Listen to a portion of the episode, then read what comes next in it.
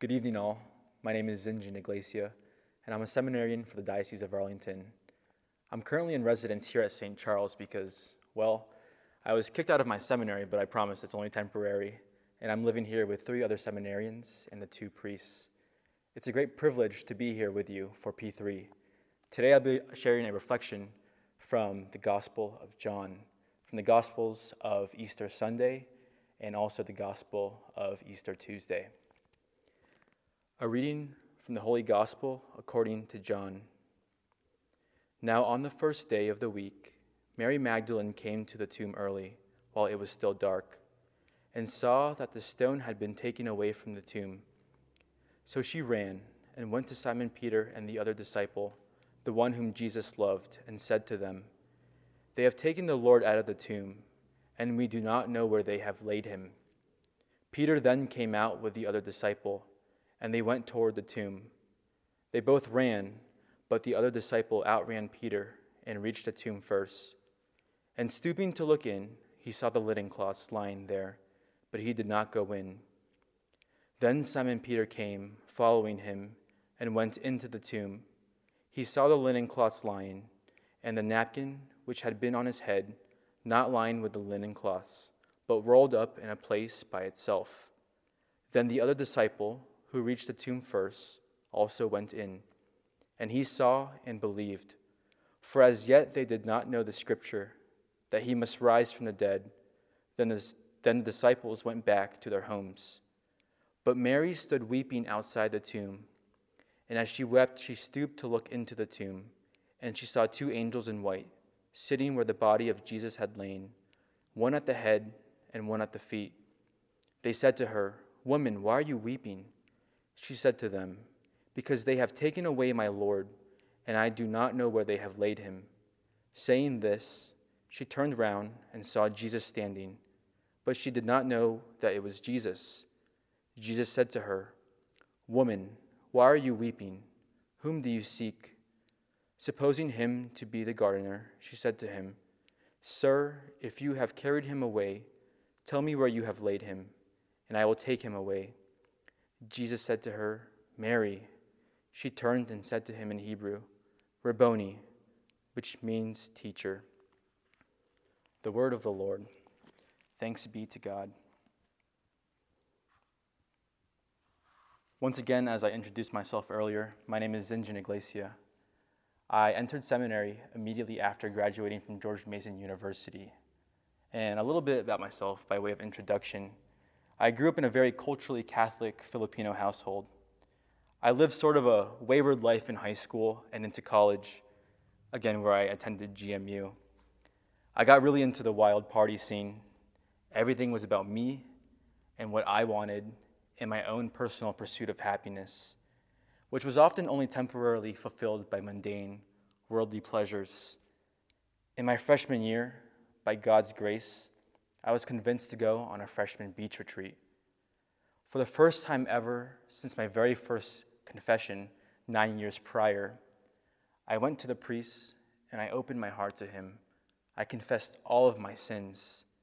And afterwards, upon returning to the chapel, where there was Eucharistic adoration, there was a sudden movement in my heart. I felt as if there was a fire burning within me. And I, have never experienced a feeling like this before.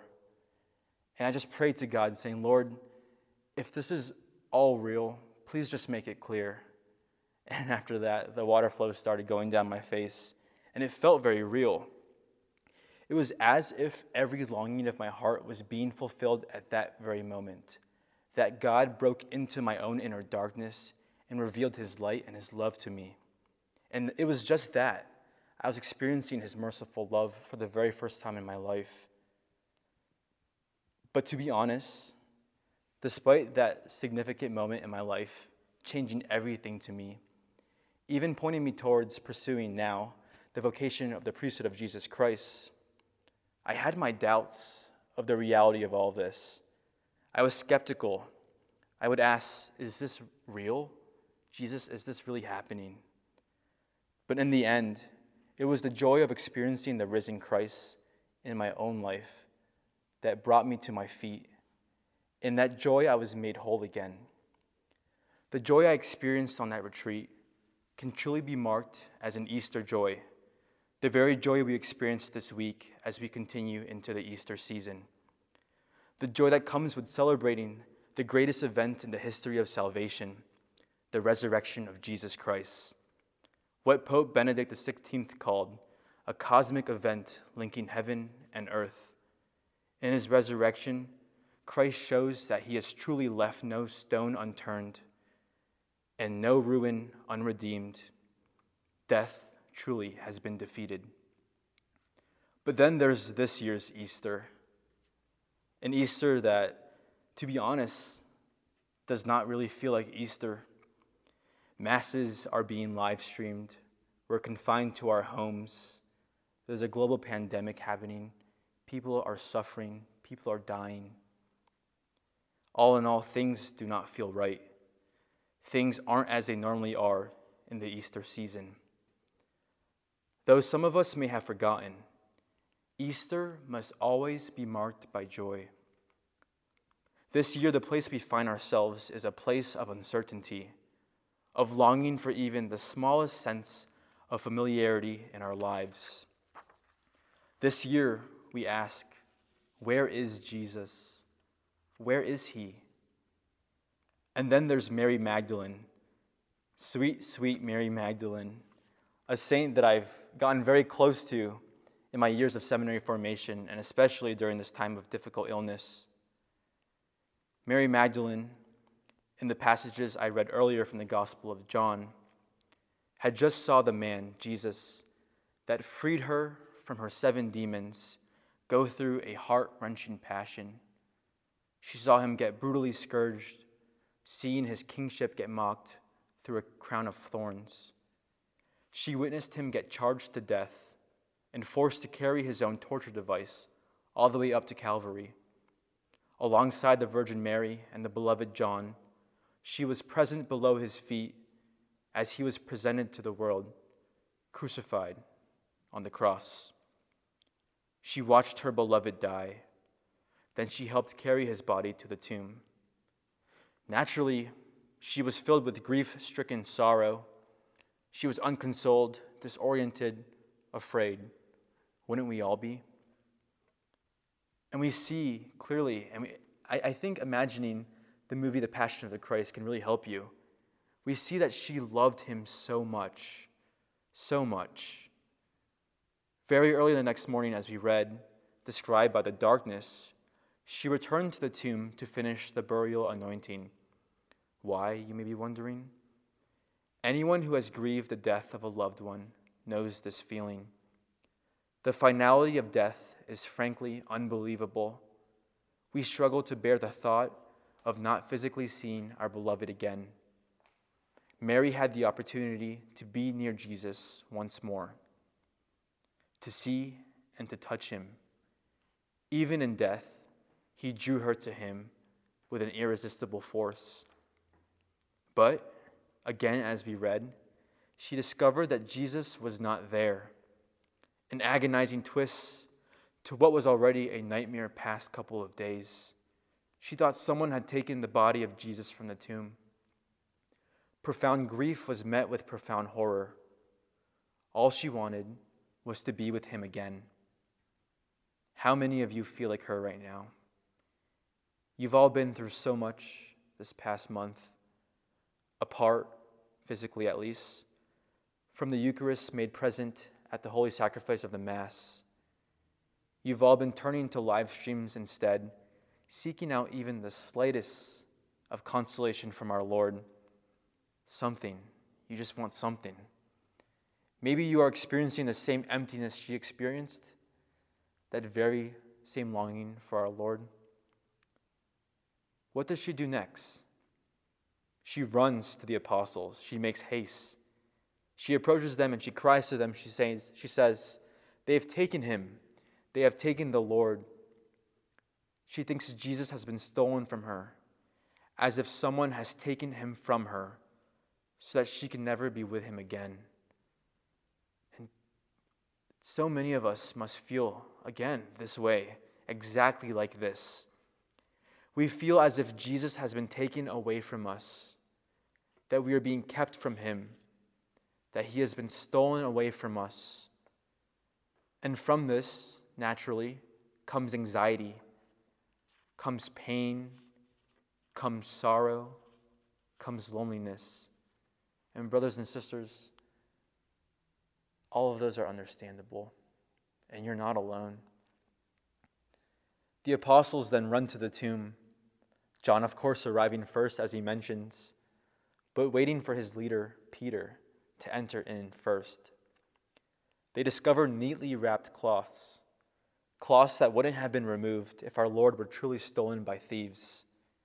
It would be silly for a thief to remove the expensive burial cloths from a corpse, fighting through the dried on resin like aloe and myrrh that they, they, um, they wrap around the body of a dead corpse.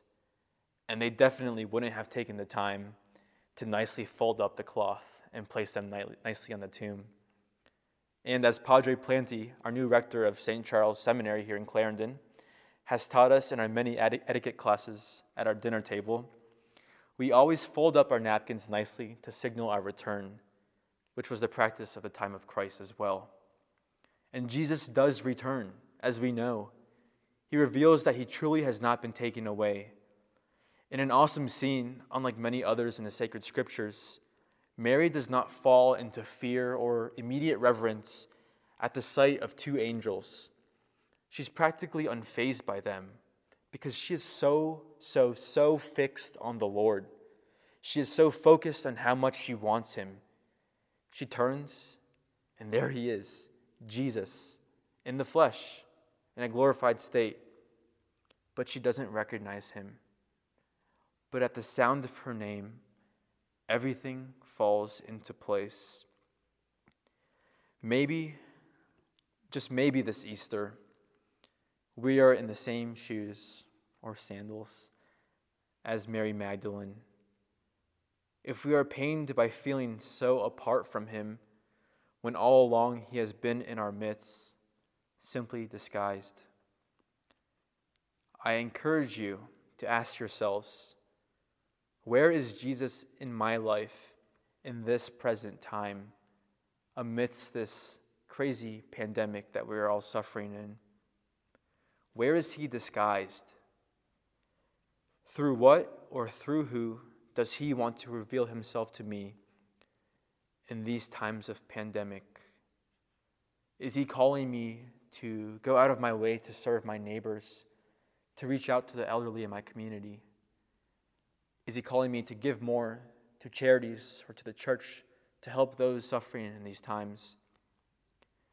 Is he calling me to call my mom, my dad, my sibling, or a friend, especially the ones that I haven't talking, talked to recently? Is he calling me to drop the phone and be present at the dinner table with my family? Is he calling me to maybe limit my Netflix usage to one episode of a show every day? Is he calling me to pray more? Is he calling me to read scripture more?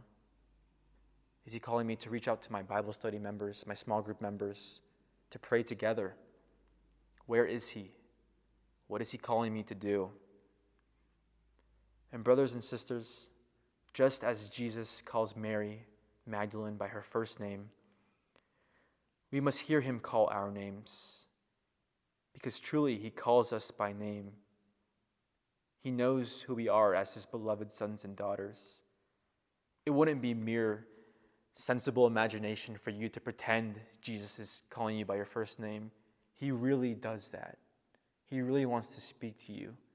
He really wants to grab your attention by calling out your name to you.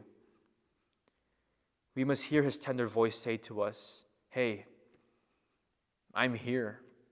I've always been here. I will never abandon you. It's against my very nature to leave you behind. Brothers and sisters, Jesus can never be stolen from you. And in this reality, we find the true joy of Easter that we can forever be intimately connected with God. and that truly he will never be torn away from us.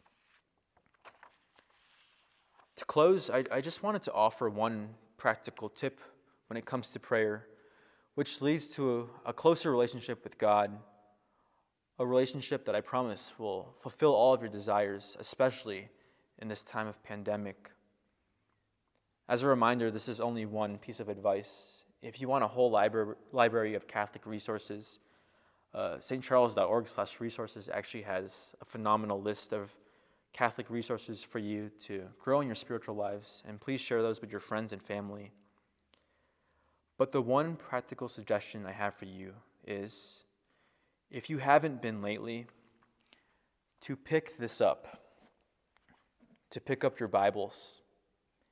And if you don't have one, please stop by the office, and I'm sure we can get you one while observing social distancing protocols, and maybe we'll Lysol it for you if you need that. And just to remind you, prayer is always a dialogue between two persons, and God speaks to us personally through sacred scriptures. St. Ambrose once said, We speak to God when we pray, and we listen to Him when we read the scriptures. Through this knowledge of the Word of God and the silence of prayer, we can better discern what's God's voice, what are our own voices, What's the voice of the world? And what's the voice of the devil? We must spend time with him in his word, closely examining how he interacts with all the people he encountered, just as we see with the disciples and Mary Magdalene today. The way he spoke, walked, prayed, ate, and listened. As we get to know him, we start to know when it is Christ truly speaking to us Thus, our prayer is affected, our very being is affected, and we are transformed in that. In knowing Him, we will begin to hear Him, feel Him, and see Him throughout the day. We receive the fruit, our very callings, and we become living images of Christ.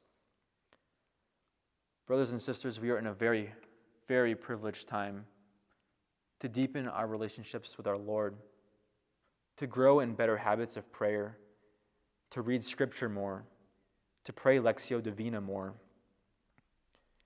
and to ultimately fall in love with Him in more deeply profound ways.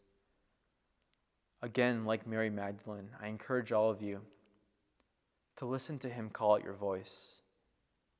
And something that I've been doing lately is reflecting on my own life and the many ways the Lord has called me, the many moments in my life where I've fallen deeply in love with Him. And in those moments, I simply just say, Thank you, Jesus. Hallelujah. And I am reminded of His good works in my life. Please know that all of us here at St. Charles are praying for you daily. And we continue to pray for an end to the pandemic, for healthcare workers, for essential workers and for those that are suffering, and for the repose of the souls of those that have died. Please join us at 8:30 for pub time, and you can join Padre, the staff, and all the seminarians here on Zoom, which you can find posted on our social media pages. Once again, thank you all so much, and may God bless you this Easter. Christ is truly risen. Alleluia.